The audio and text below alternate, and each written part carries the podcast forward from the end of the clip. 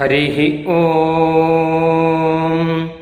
वषट्ते विष्णवास आकृणोमि तन्मे जुषस्वशिपिविष्ट हव्यम्।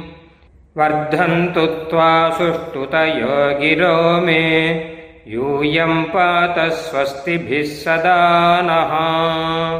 हरिः ओ श्रीमते रामानुजाय नमः। வைதிக சமூகத்தினர் அனைவருக்கும் சுப்பிரபாத்தம். இதுவரையில் இந்த நிகழ்ச்சியிலே காயத்ரி ஆவாகனம் காயத்ரி தியானம் காயத்ரி ஜபம் செய்யும் முறை காயத்ரி மந்திரத்தின் பொருள் முதலியவற்றை பார்த்தோம். இன்றைய தினம் உபஸ்தான மந்திரத்தின் பொருளை பார்ப்போம். முதலில் உபஸ்தானம் என்பது என்ன என்பதை பார்க்க வேண்டும். தேவதைகளை நாம் பிரார்த்தனை செய்கிறோம். அவரவர்களுடைய வழிபாட்டிற்காக நாம் வரவழைக்கின்றோம். அவர்களை ஆவாகனம் செய்கின்றோம் அவர்களை தியானம் செய்கின்றோம் அவர்கள் விஷயமான மந்திரங்களை ஜபம் பண்ணுகின்றோம். இப்படி பல செயல்களை செய்கின்றோம். இவையெல்லாம் முடிந்தவுடன் அந்தந்த தேவதைகளை அவரவர்கள் இடத்திற்கு வழி அனுப்பி வைப்பதும் நமது கடமை. அந்த முறையிலே ஒவ்வொரு யாகத்திலும் உபஸ்தானம் என்பது சொல்லப்பட்டிருக்கிறது. நாம் செய்யும் சந்தியாவந்தனமும் ஒரு பகவதாராதன ரூபமான ஒரு யாகம். இதில் இதுவரை காயத்ரி ரூபமாக இருந்திருக்கிற எம்பெருமானை வழிபட்டோம். அந்த காயத்ரி தேவியை இப்பொழுது வழி அனுப்பி வைக்கின்றோம்.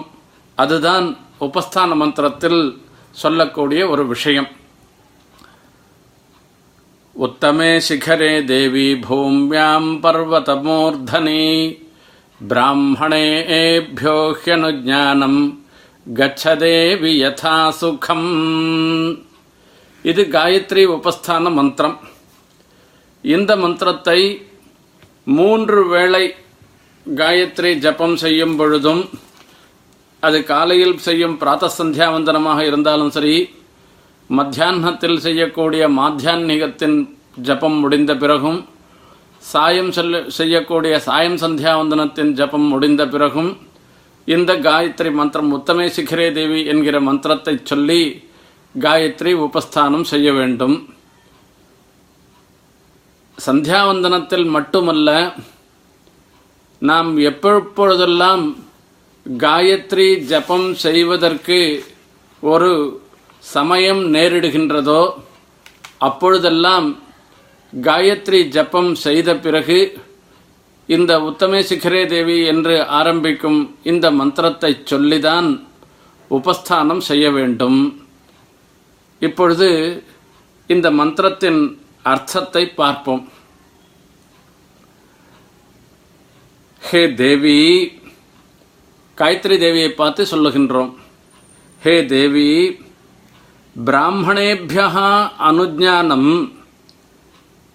பிராமணர்களை எல்லாரையும் அனுகிரகித்துவிட்டு பூமியாம் பர்வதமூர்தனி பூமியிலோ அல்லது பர்வதமூர்தனி பர்வத்தங்களின் சிரேஷ்டமான சிகரத்திலோ மேரு முதலிய மலைகள் மேரு என்று ஒரு மலை சொல்லப்படுகிறது.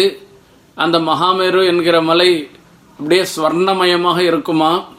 அந்த மலையின் சிகரத்திலோ உத்தமே சிகரே அந்த மிக உயர்ந்ததாக இருக்கக்கூடிய கொடுமுடியில் நீ எங்கு இருந்தாயோ அவ்விடத்திற்கு யதாசுகம் கச்ச எப்படி சுகமாக வந்தபடியே சௌக்கியமாக செல்ல வேண்டியது என்று அனுமதி. இது காயத்ரி தேவியை பார்த்து பிரார்த்தனை பண்ணுற ஒரு விஷயம். இதற்கு உபனிஷத் பாஷ்யக்காரர் என்று போற்றப்படும் ரங்கராமானுஜமுனி வியாக்கியானம் செய்கிறார். பர்வதமூர்தனி என்பதற்கு மேரு முதலிய பர்வதங்கள் அவைகளுக்கு மேல் அந்த சிகரங்களிலே உத்தமே சிகரே உன்னதமான சிகரத்தில் உள்ள பூமியாம் பூம்யாம் என்பதற்கு பூமி என்று சொல்லாமல் தகுந்த ஸ்தலங்களில் நீ இருக்கக்கூடிய இடங்கள் என்பது உண்டு. அந்த இடங்களிலே பிராமணேபியா அனுஜாதா உன்னை இதுவரை பூஜித்த பிராமணர்கள் உபாசித்த பிராமணர்களாலே அனுஜானம் அனுமதி கொடுக்கப்பட்டது.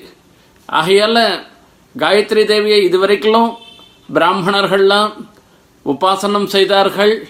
உபாசனம் ஜபம் முடிந்து விட்டது. உனக்கு உன்னுடைய ஸ்தானத்திற்கு செல்வதற்கு உண்டான அனுமதியும் கொடுக்கப்பட்டுள்ளது.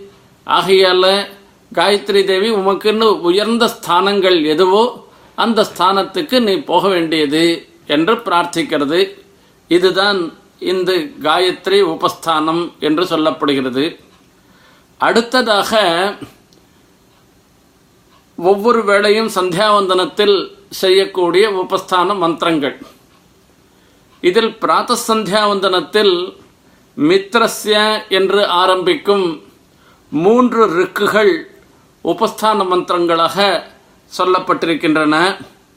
அதில் முதல் ரிக் மித்ரஸ்ய சர்ஷணே திருதஸ்ரவோ தேவஸ்ய சானசிம் சத்தியம் சித்திரஸ்ரவஸ்தமம் என்பது இந்த முதல் ரிக்கின் அர்த்தத்தை இப்பொழுது பார்ப்போம். சர்ஷணி திருதா என்று சொல்லுவதனாலே பிரஜைகளை போஷிக்கின்ற என்பதாக அர்த்தம்.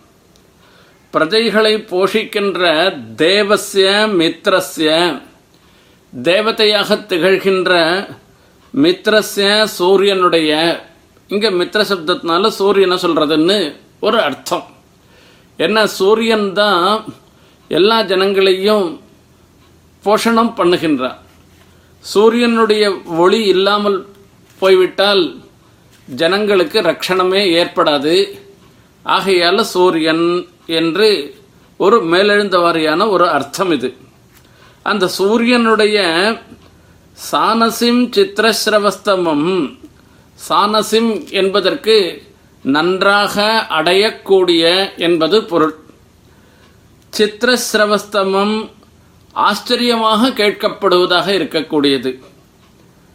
ஸ்ரவஹா ஸ்தௌமின் அர்த்தம். ஸ்ரவஹா கீர்த்தி புகழ். சூரியனுடைய புகழை ஸ்தோத்திரம் பண்ணுகிறேன்.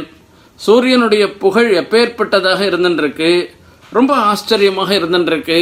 நாம் கேட்க கேட்க நமக்கு ஒரு திகைப்பு ஏற்படும்படியாக இருக்கின்றது. அதோட மாத்திரமில்லை அந்த சூரியன் எப்படிப்பட்டவனாக இருக்கான்னா எல்லோரையும் ரட்சிப்பவனாக இருந்துருக்கான். அவன் தான் தேவதையாக இருந்துருக்கான்.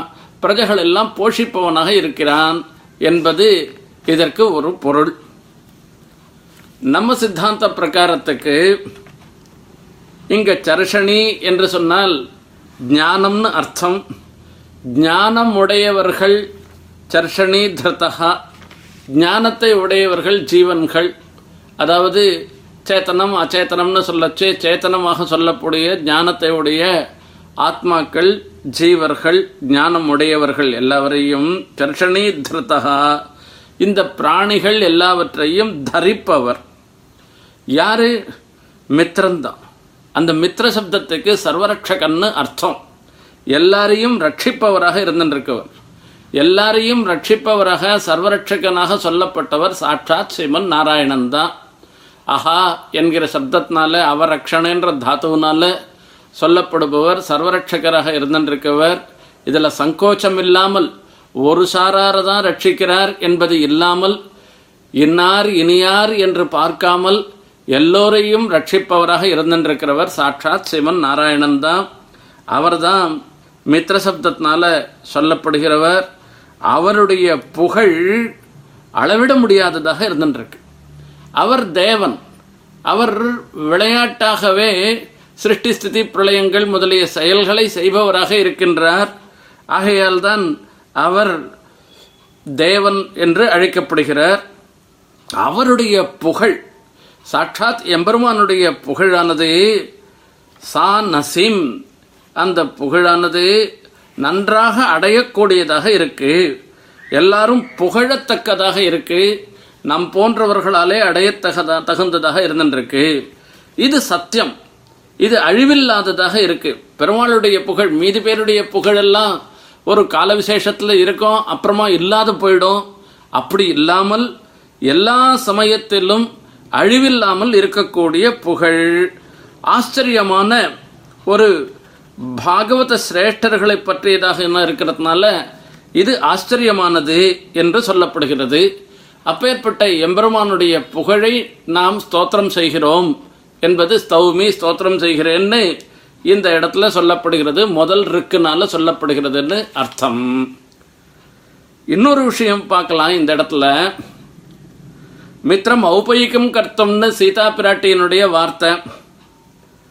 ஆகையால் இந்த மித்திர சப்தத்தினால சாட்சாத் ராமனே சொல்லப்படுகிறார் என்றும் ஒரு பொருள் சொல்லலாம்.